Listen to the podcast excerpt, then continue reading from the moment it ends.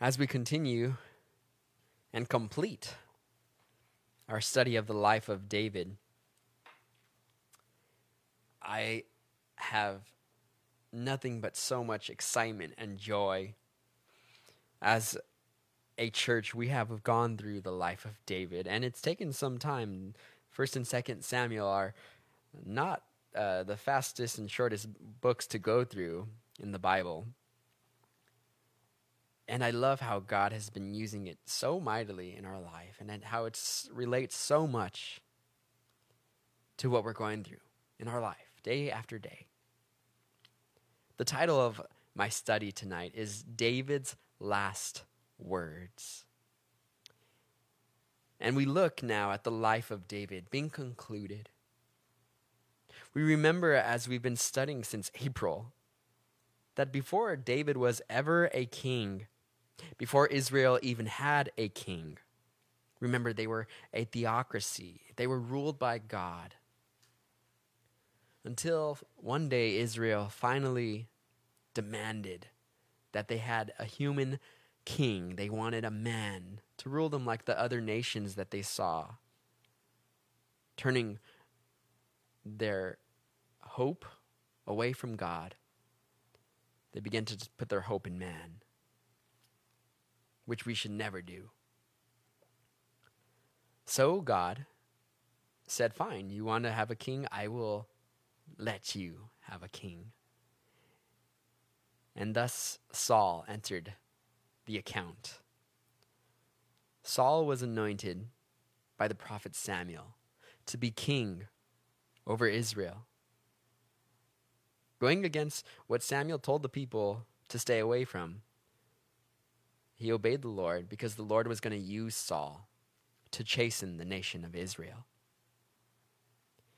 But Saul, loving the affirmation of man rather than being obedient to God,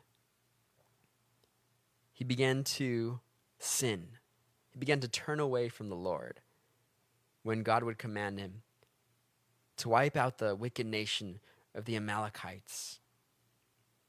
He kept the best of the Amalekites. He kept all their livestock. He kept the king. And he said that he did it because the people were begging him to do so. And then in response, Saul said, Okay, well, we're going to sacrifice the animals to appease the true living God. And then when the prophet Samuel came to him and heard the bleating of the sheep, he said, What is this bleating of sheep that I hear? Weren't you ordered to wipe out all of the Amalekites? And he told Saul, King Saul, that God, because of his disobedience, was going to rip the kingdom of Israel away from Saul and give it to a man after God's own heart, this man being David. And now in this account enters the young shepherd boy, David. David just tending his father's sheep, Jesse. And as David was there tending the sheep, a bear would come to attack the sheep. And David was put in the situation where he had to fight this bear. And he realized that God gave him strength and gave him victory over the bear. And then a lion would come to attack the sheep. And then again, David, trusting in the Lord, fought the lion and was victorious, seeing how God was giving him victory. And then Samuel, the prophet, is told by God to go to Jesse, that Jesse had a son who was going to be the next king over Israel. And as Samuel is there looking at all the big, strong men that Jesse had, he's like, Surely this guy right here, the biggest guy, is going to be the king. And God spoke to Samuel and told him, Samuel, no, you're wrong. You see, man looks on the outward appearances, but God looks at the heart, he told Samuel. And Samuel said, Okay, do you have any more sons? And then they said, Oh, we have David. He's the litter of the run. He's the small guy outside taking care of the sheep. Let's bring him in. And God said, This is the man who's going to be the king and rule over Israel. So Samuel anoints the shepherd boy David to be the next king over Israel. And then David, still loyal to his dad, taking care of the sheep and then taking care of his family, his brothers, would go to bring food to his brothers as they were men in the army of Israel. And the Philistines had come against the nation of Israel. And Goliath, the giant of the Philistines, came and said, Bring out your best man and fight him. We'll do this one on one, and we'll end this war. And he began to defy Israel's God. He began to curse the God of Israel. And David, as he's bringing food to his brother, hears this giant speaking blasphemies against the one true living God. And David said, Enough. Who, well, how are we going to let this Philistine say these things about our God? And David, knowing that God had always given him the victory over the lion, over the bear, said, I will fight this Philistine. And as in times past, God is going to give me the victory. Full of faith, full of cur- courage, he went and slew Goliath, the giant, with a stone in a slingshot. And then he cut off his head and took it to King Saul. And suddenly people began to cheer, and David became well known in Israel, and they sang songs of him. And perhaps David, at this point in his life, was beginning to think that, wow, maybe this is how I'm going to become king of Israel. And just when perhaps David found a way to success, it was then that Saul, King Saul, began to attack David mightily because he was jealous that people loved David. And so he began to attack him so much to the point of attempting to kill him, attempting to send men after him to kill him. And David, at a certain point, had to leave the kingdom of Israel to go live amongst the Philistines because his life was at stake. And there, David, I'm sure at this time, was met with some of the greatest disappointments in his life. And he was there in the wilderness. But I believe it was here in the wilderness where he began to be completely broken as a young man, completely learning how to depend upon the Lord God alone, and learning how to trust in the Lord for provision, for protection, and not to look to man even to the point where when David, he's out there in the wilderness, he begins to learn that there is even success in the wilderness, that there's opportunities for leadership. That as David had his 300 mighty men gathered to himself, and they were a motley crew. They, these were not your college educated and trained men. These men were men who were in debt, men who were uh, anxious, men who were distraught. And God brought these men to David, and David led them and used them mightily. And there, David was learning leadership and even learning how to be gracious. There were times when these men would surround Saul and they would come to David and said, David, Look, the Lord has given you victory. You have the opportunity now to strike Saul dead. We found him. And David would say, Far be it from me to go against the Lord's anointed. How dare I? It happened twice. And every time he would go to Saul and said, Saul, look, I had the opportunity to take your life, but I won't go against the Lord's anointed. And Saul, there's nothing that I have against you. we see Saul was a man who was weak in the faith. He was a man who was emotional and living uh, off of his needs, that his wants, rather than what God wanted to give him. And so at the end of his life, he sought a witch someone to perform a seance, a medium, someone to tell him what he, his future held because he was so uncertain of his future. And out of this seance, the prophet appears, Samuel, and tells him, King Saul, tomorrow you're going to be killed in battle, you and your sons. And the very next day, as Samuel said it, so it was done. King Saul and his sons went out to battle and were killed. So now, with the king out of the way, David was ushered back into the kingdom of Israel and anointed to be king over all Israel. And God blessed him mightily as he was king. David was being successful, and he desired even to build a temple for the Lord. He said, uh, we went to the prophet Nathan and said, Nathan, I want to build this temple for God. And the prophet told him, Go, go ahead, do it. Do all that's in your heart. And then God had to stop Nathan and say, Hey, go back and tell David he can't. His hands are too bloody. But tell David that I'm going to build him a house. And this house is going to be one that is eternal, it's going to be everlasting. And from your seed, there's going to be one to bring justice, referring to Jesus Christ, the Messiah. And David, understanding this promise that was given to him, that it was through his children that the Messiah was going to come, he was comforted. But David, even then in this time, at the peak of his success, you see, he began to multiply wives to himself, and his lust began to grow.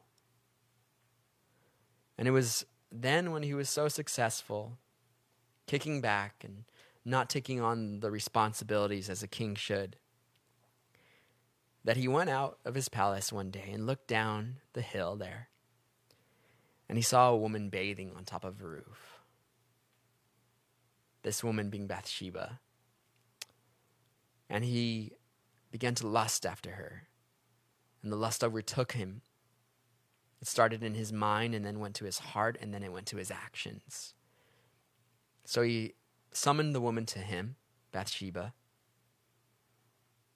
Her married, him also married. And there he, he committed adultery. He thought nobody knew, nobody would find out. And then she got pregnant. And then, in order to cover his tracks, he created this big plot and scheme, which failed miserably.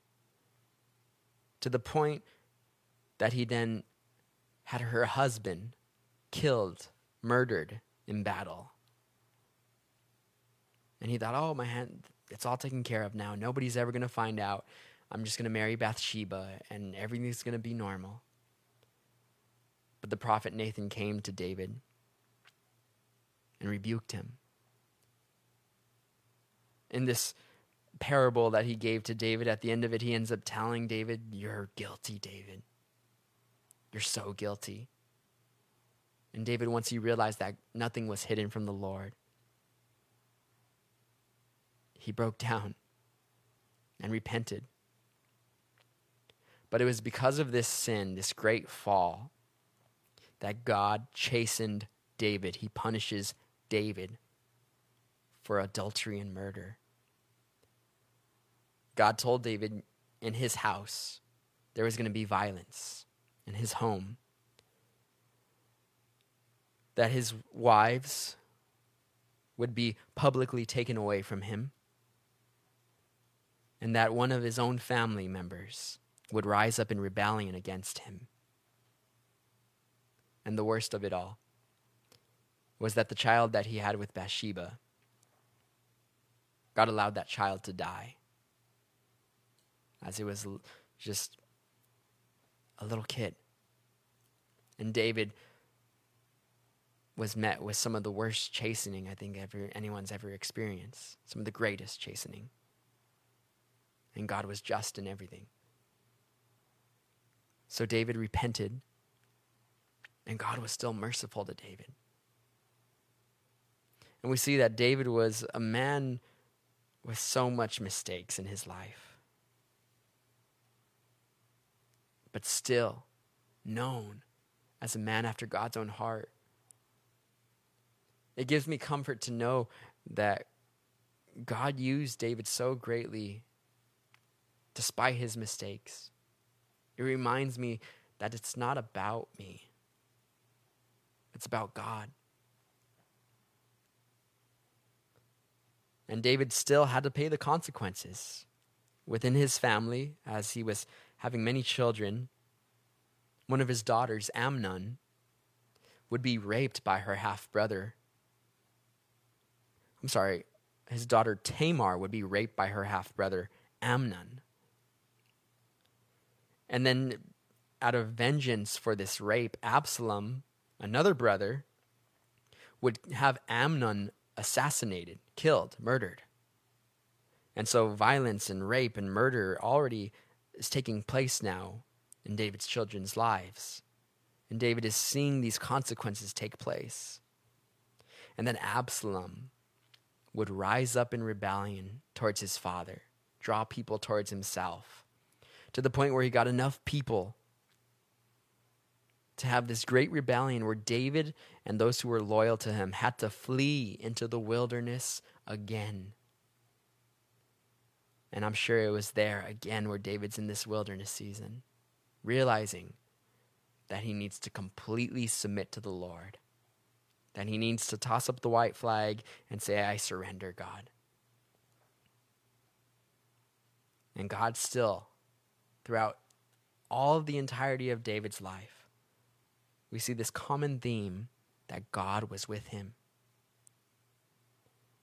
And there he still protected David. When Absalom would gather his troops together to go fight against David, God would give David victory out there in the wilderness. And Absalom was killed, his hair caught in a terebinth tree, and the men killing Absalom. So David returned to Israel he returned to Jerusalem. And though as the, it couldn't get any worse, right? Well, we already read in 2 Samuel chapter 24 how David, inspired by Satan, again disobeys the command of God, and he numbered the people. And the plague comes upon the nation of Israel because of this, killing 70,000 and then David, realizing his grave mistake, repents and goes and repents and then offers sacrifice. He gives it to the Lord and prays and asks God to stop the plague. And God does, He relents. You see, David was a man with some of the most monumental failures. But still, again, we know that God loved him. God loved him so much. And he's learned so many lessons in his life. And he knew God would be with him. When I look at the entirety of David's life, sure, we see all the mistakes he made. But it may not be forgotten that he was forgiven, that he was loved of God that God still used him mightily. You see, most of the times when we think of David, we think of David fighting Goliath, right? God's chosen man against this great giant. And now, David, in the presence of the Almighty, he's sinless. He's been forgiven. And that forgiveness is offered to all of us. And as he learned all these lessons in his life, before his last breath. David would go on to write these words. This man who had gained so much wisdom, now at his very end, writes these last words. Let's begin our study in chapter 22 tonight. In 2 Samuel chapter 22, we read here a song that David wrote. It's actually the same psalm as Psalm 18. And perhaps this is the first time David wrote it here, and then once he kind of got everything exactly the way he wanted it again, he wrote Psalm 18 with a few minor details uh, different than this second Samuel chapter 22. Now let's look at verse 1. It says, Then David spoke to the Lord the words of this song. On the day when the Lord had delivered him from the hand of all his enemies and from the hand of Saul. And he said, The Lord is my rock and my fortress and my deliverer, the God of my strength, in whom I will trust, my shield and horn of my salvation, my stronghold and my refuge, my Savior. You save me from violence. I will call upon the Lord, who is worthy to be praised. So shall I be saved from my enemies. As David is beginning this song, he's writing this speaking of God's salvation and his preservation. Now, when David wrote this psalm, when he wrote this song, it's actually debated. Some people believe that he wrote this early on in his life when he was young before his great fall with Bathsheba. And others believe that he wrote this later on in his life afterwards. When did he write it? I don't know. But there are some interesting truths that he says in relating to when this might have taken place. Now, in verse 5, it says, When the waves of death surrounded me, the floods of ungodliness made me afraid. The sorrows of Sheol surrounded me. The snares of death confronted me. So now here are the trials that would come upon David's life. And this is very poetic. The waves of death, floods of ungodliness, sorrows of Sheol. Now, Sheol is the common Hebrew word for hell. Uh, there's actually in the Bible, there's different places referred to as hell. See, Sheol is just common hell. There's also the abussos, which would be the pit, which is going to open up and lead to hell. That's how, we read about that in Revelation. There is Tartarus. Now this is the bottom of that pit, where right now God has these demons that are locked up, reserved for the time of judgment. Now, these demons, they were those demons we read about in Genesis, that they went and began to have relations with the women on the earth. So God locked them up in hell. They're locked in Tartarus. And then there is what is known as the outer darkness.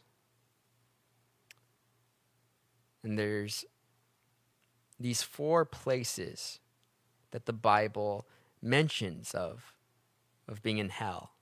That outer darkness, the word Hebrew word for it is Gehenna,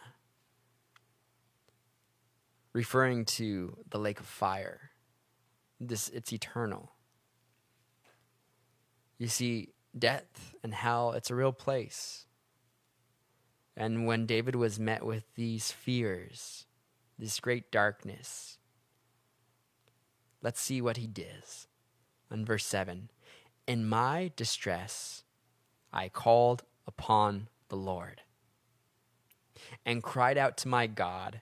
He heard my voice from his temple, and my cry entered his ears. You see, when death and hell were surrounding David, what is his response? He responds with prayer. May that always be our response. how much toil and endless suffering we endure when we first simply don't go to God in prayer. In verse 8, Then the earth shook and trembled. The foundations of heaven quaked and were shaken because he was angry. Smoke went up from his nostrils, and devouring fire from his mouth. Coals were kindled by it. He bowed the heavens also, and came down with darkness under his feet. He rode upon a cherub, and flew, and he was seen upon the wings of the wind. He made darkness canopies around him, dark waters and thick clouds of the skies. From the brightness before him, coals of fire were kindled. Wow, such great illustration here, David is, on how he envisions the Lord rescuing him from these trials. How mighty God is seen. And then in verse 14, the Lord thundered from heaven, and the Most High uttered his voice.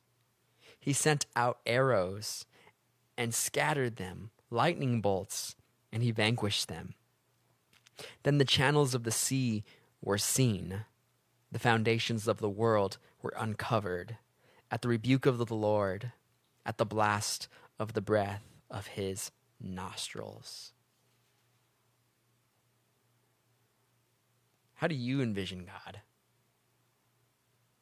You know, sometimes I think we think way, well, we always do, but we think way too small of our God. We think of God as this force, like maybe from Star Wars, that might intervene in a situation, that might be with us. But no, that is not the God of the Bible. The God of the Bible is mighty, strong, able to have the whole environment uh, the storms, the fires, the volcanoes, the earth shake, all under his power. That's our God, who designed the stars in the sky, created the giant sea fish to swim about in the ocean, created the ocean so we could surf. That's the God we pray to. Able to do all things. Now, in verse 17, he sent from above. He took me. He drew me out of many waters. He delivered me from my strong enemy, from those who hated me, for they were too strong for me. They confronted me in the day of my calamity but the Lord was my support. He also brought me out into a broad place. He delivered me because he delighted in me. See, our God is a personal God. Our God is not impersonal. Our God cares about us. He wants to have a personal relationship with us. He's not off far distance in the clouds somewhere that we cannot be close to him, but he is near to us. And this is how God rescued David in these verses. How he delivered him. And the enemy was stronger than David. And sometimes the reality is what is up against us is way stronger than us. But with God, when we're with God, if God is for us, who can be against us? And in verse 21, the Lord rewarded me according to my righteousness. According to the cleanness of my hands, he has recompensed me. For I have kept the way of the Lord, and have not wickedly departed from my God. For all his judgments were before me and as for his statutes, I did not depart from them. I was also blameless before him, and I kept myself from iniquity. Therefore, the Lord has recompensed me according to my righteousness, according to my cleanness in his eyes. Now, in these last verses, I do see verses 21 through 25 seeming to be as a time before David's great fall with Bathsheba, possibly. Or if he wrote that afterwards, then we see that David was a man who truly knew the forgiveness of God so much. But perhaps he wrote this before his great fall. Now, in verse 26, with the merciful, you will show yourself merciful. With the blameless man, you will show yourself blameless. With the pure, you will show yourself pure. And with the devious, you will show yourself shrewd. You will save the humble people, but your eyes are on the haughty, that you may bring them down. One thing to note about God's mercy here, as David knew much of it, David was learning and realizing that his relationship with the Lord was not a works based relationship. His relationship with the Lord was based on that genuine relationship, that genuine love that he had with God. That God loved him, that he loved God. That was the basis of the relationship. It was by faith. We are saved by grace through faith. Now, grace is something that we do not deserve, so we cannot work for it. And in order to receive this gift of grace, something that we do not deserve, we have to take that step of faith and believe that it's for us, that God is giving it to us, despite our sin, despite our good and bad works. When the nation of Israel would go to God and say, Look at our, our great works. He would send the prophet Jeremiah to tell them, Your works to me are as filthy rags. And filthy rags in the Bible were actually, it was another euphemism, another word for saying a, a woman's cloth from her menstrual cycle. That's how God viewed the works based relationship as something that was so far from him. But God still was so merciful. We see in verses 26 through 28 the attributes of God that He's all merciful, that He's pure, that He's perfect, that He's all wise, all knowing he's omnibenevolent, meaning he's all love.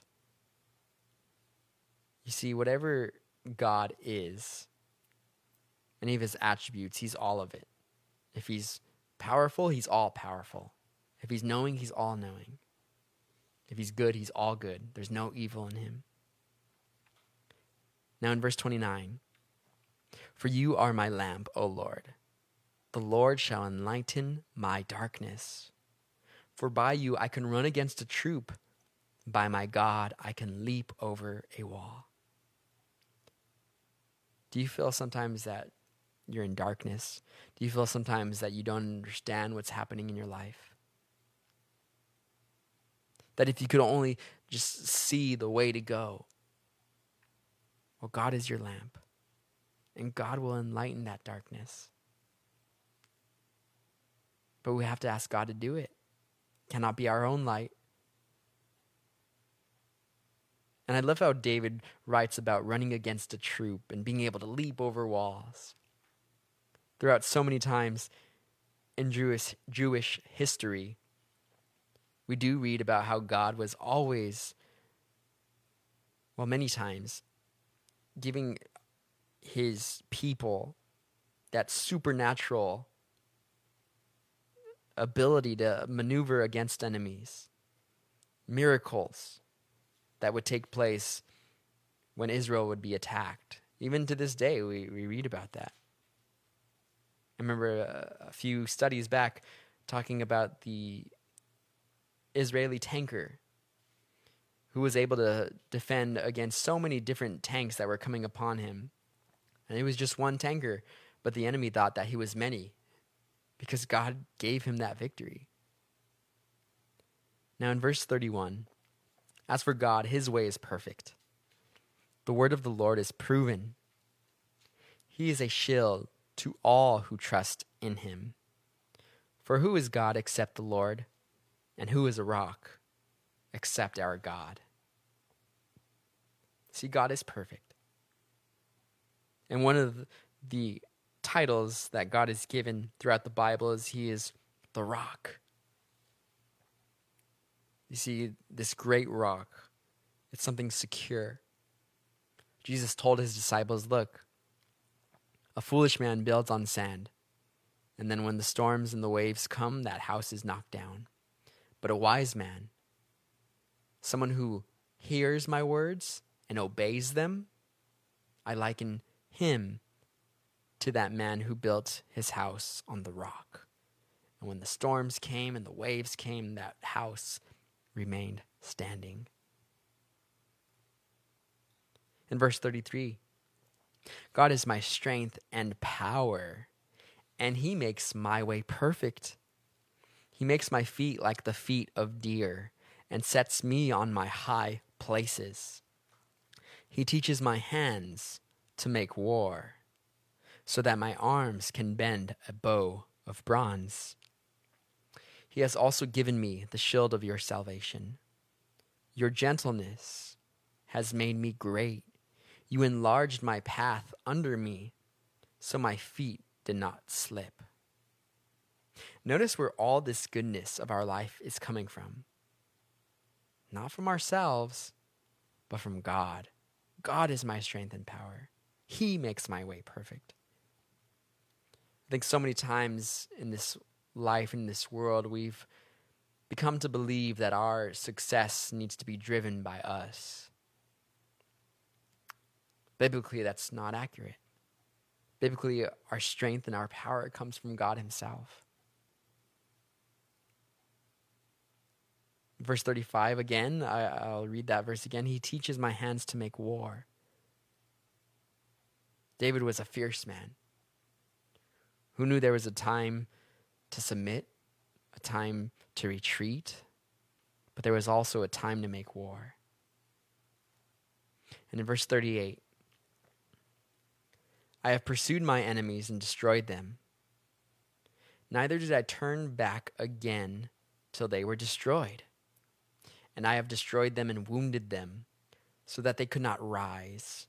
They have fallen under my feet. For you have armed me with strength for the battle. You have subdued under me those who rose against me. You have also given me the necks of my enemies, so that I destroyed those who hated me. They looked, but there was none to save, even to the Lord, but he did not answer them. Then I beat them as fine as the dust of the earth, and I trod them like dirt in the streets, and I spread them out. Man, David was a fierce dude, huh? As I'm going through this, though, what I recognize is that we are in a spiritual battle. There are battles in this life. We are experiencing spiritual warfare on a daily basis. And when we forget that, we become so disturbed by our life. When trials come our way, we're greatly disturbed. When we expect to be disturbed, we're less likely disturbed. When we expect trials and surprises from the enemy, we could just say, Oh, well, God, you're with me. And realize this that as a believer, when you sign up to be on God's team, the enemy hates you. He hates everyone regardless, but he wants to bring you down even more so. He wants you to bring, to bring you down to hell. And so when we sign up to be in God's army, to be one of God's children, we do sign up for battle. And we need to be prepared for battle. The armor of God, Ephesians, right? From head to toe, the helmet of salvation, the breastplate of righteousness, the belt of truth, the gospel of peace, the sword of the Spirit, and the shield of faith. And we pray these items on us. God, thank you for salvation. Help me to walk in truth. Remove from me sin and let your righteousness be what guides me in my life. May I carry this gospel of peace to other people. May I use your word in my life. Increase my faith and protect me from the attacks of the enemy. When we pray this on, we're gearing up so that we're prepared for the battles that ahead. And if you're not being spiritually attacked, I sometimes question, well, are you are you even in this battle? Maybe you're not a threat to the enemy. And there's seasons, you know, we go in and out of battles and praise the Lord when you're not in it and you're in walking and abiding in Christ. I'm not saying you have to be in a battle or else you're in sin. But if you are in a battle, praise the Lord. It reminds me and shows me that you're doing things for the Lord, that the enemy wants to attack you because he wants to bring you down. But know that your reward in heaven, it's growing. And God is with you, He's for you, and He's going to fight your battles for you. In verse 44, you have also delivered me from the strivings of my people. You have kept me as the head of the nations. A people I have not known shall serve me. The foreigners submit to me. As soon as they hear, they obey me. The foreigners fade away and come frightened into their hideouts.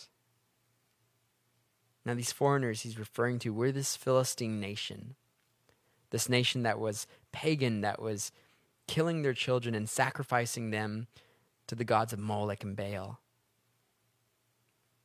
And I realize in these verses that God is concerned about the nations of the world, and God is sovereign over all of them. And we have to remember that God is in control, not man. God is in control. He places men where they need to be so that ultimately God will fulfill his purposes in this life. In verse 47, the Lord lives. Blessed be my rock. Let God be exalted, the rock of my salvation. Notice the personal praise here. He says, Blessed be my rock. That's that personal relationship that he has with God.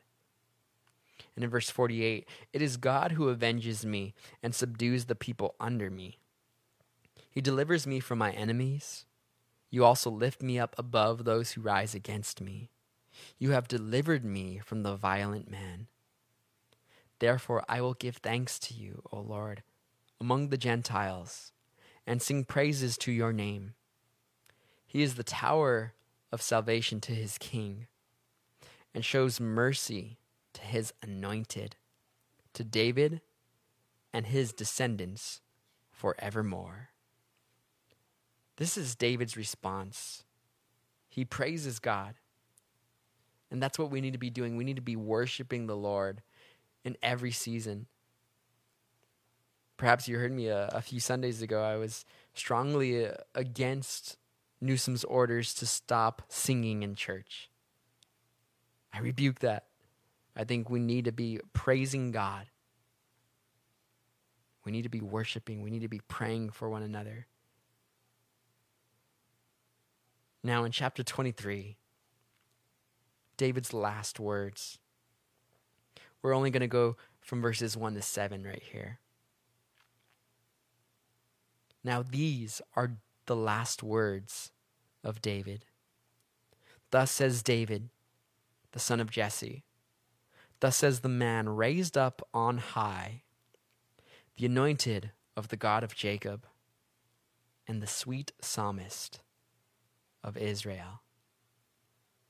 So, David, here in his last words on his deathbed, is writing this introduction of who he is son of Jesse, a man raised on high, anointed, meaning selected, chosen to be used by God. and the psalmist of Israel.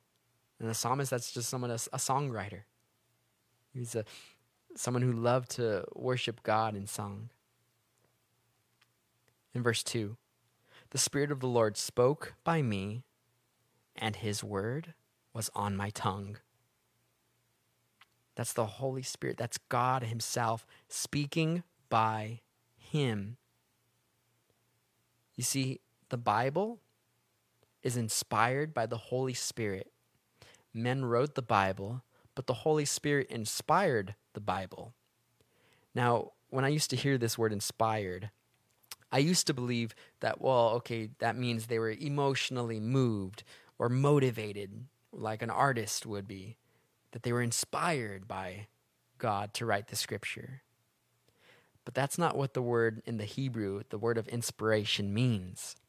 What inspiration in the original Hebrew means is it means God breathed, meaning that God literally breathed these words onto the text. And God, being perfect, is breathing truth. God cannot breathe lies. So men were used as the instrument to write the Bible, but God breathed the words onto the text. The Bible, the original text, is without error.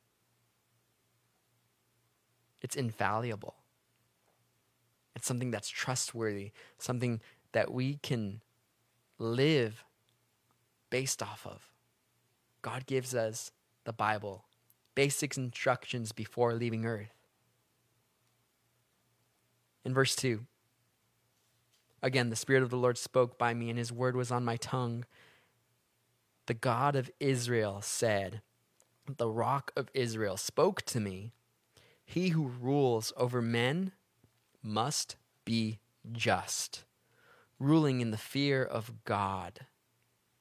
And he shall be like the light of the morning when the sun rises, a morning without clouds, like the tender grass springing out of the earth by clear shining after rain. I love how David is so artistic with his words and how he's teaching through the Spirit that leaders must be just in the Lord. They must have justice. If a leader is not led by the Spirit, if a leader is not led by the justice of the Lord, then he's going to lead wickedly. He's going to lead selfishly and corruptly. And it is a beautiful thing when leaders lead righteously. We need to pray for our leaders. We need to pray that righteousness would, that the Holy Spirit would break through their hearts, would impact. And then in the opposite, we read in verse 5 although my house is not so with God. Yet he has made me with me an everlasting covenant, ordered in all things and secure. For this is all my salvation and all my desire. Will he not make it increase? See what David experienced in his household was great grief over violence, murder, adultery, leaders who were not leading righteously, people who were not just. But God was still faithful. Faithful, so much so that despite David's great and terrible mistakes, that he had an eternal covenant with David, that from his household the Messiah would come. And then in verse 6, a warning to what happens when men are not leading according to God's word. It says, But the sons of rebellion shall all be as thorns, thrust away, because they cannot be taken with hands. But the man who touches them must be armed with iron and the shaft of a spear, and they shall be utterly burned with fire in their place. Now, there are some great symbolisms here about these types of leaders that are wicked. It says they're like thorns, that you can't just place your hands upon them because you're going to get hurt. But you actually need to be armed with iron and the shafts of the spear so that we can be in this army of the Lord, fighting against evil. When I see as these leaders are going to be utterly burned with fire in their place, I'm reminded of Jesus' words. I'm reminded of how Jesus told us, told his disciples, Look, abide in me, and I will abide in you. For without me, you can do nothing. But with me, nothing will be impossible. And he says, He who does not abide in me will be cast out into eternal punishment, into fire, and be burned. Now, one thing I love about the abiding in Christ is that when we abide in Christ, we can have peace about our purpose. When we abide in Christ, we can have peace about our purpose. You see, when God has a plan for our life, He designed us special. We're different than every other person in the universe. No one's got your thumbprint. No one has the same eyes as you, the same soul. You're different. And God made you for a specific task, a specific purpose that nobody else can fulfill except you. And when you abide in Christ, He allows you to walk into that purpose filled life so that you have contentment, so that you have peace. You see, when we try to then go outside of God's perfect will for us, when we try to do our own will, we become frustrated. We fall into sin. We become upset, unfulfilled, without purpose. But all that simply needs to happen to correct that is we just need to abide in Christ. And just as the plants on a vine, the grapes that are produced from this vine, the grapes don't struggle and turmoil to become one. They simply are connected to the vine, and it's just the consequence, a good consequence of that branch being connected to the vine. It just simply produces fruit. It's not striving. Because when we are linked in, when we're connected to God, when we're connected to Jesus, the Holy Spirit,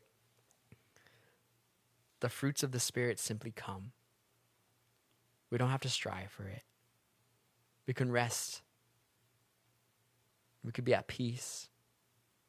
Remember, Jesus said, Take my yoke upon you, for my yoke is easy and my burden is light. And we love Jesus for this. Thus, we conclude the life of David, a man who learned so much of the wisdom of the Lord. May we be men and women after God's own heart. And be ready. I do uh, want to go back to Genesis now. Right before we were hit with this great pandemic, we were studying the book of Genesis, and we had to stop right in the middle of it. But now, being that we have concluded the life of David, we are going to next week be continuing in the book of Genesis. So let's pray. Heavenly Father, we thank you for this day. We thank you for your love. We thank you for your grace, for your mercy. Father, continue to go before us. Continue, Lord, to give us wisdom and discernment. I pray, Father, for those who are struggling in trials, or God, seasons of, of loneliness, seasons of anxiety, who are surrounded by hell, surrounded by the enemy. I pray for, Lord God, your Holy Spirit to give them that supernatural victory, Lord God. To give them, Father, that comfort, that peace. Go before them. We love you, Father. Free us from the trials, free us from our sin, free us, Lord God, from evil. Renew a, a spirit of peace, of love in us. We love you, Father. We want to worship you. And it's in Jesus' name we pray. Amen. Let's finish with This is the Air I Breathe.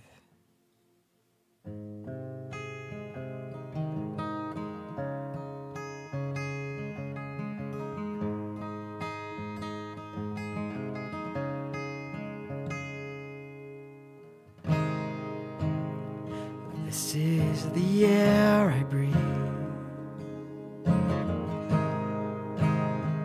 This is the air I breathe.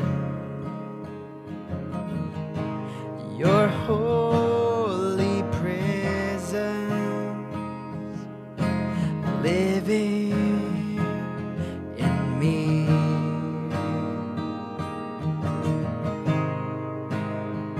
This is my daily bread. This is my daily bread. Your very word spoken to me, and I,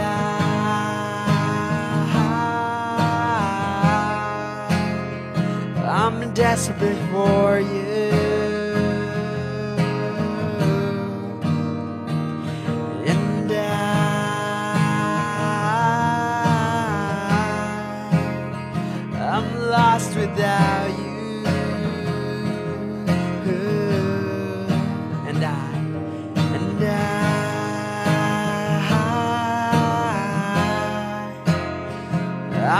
Desperate for you. And I,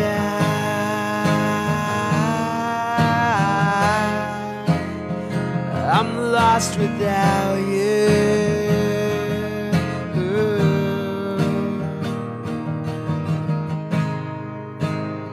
Amen. Be blessed this week. Use the name of Jesus in conversation.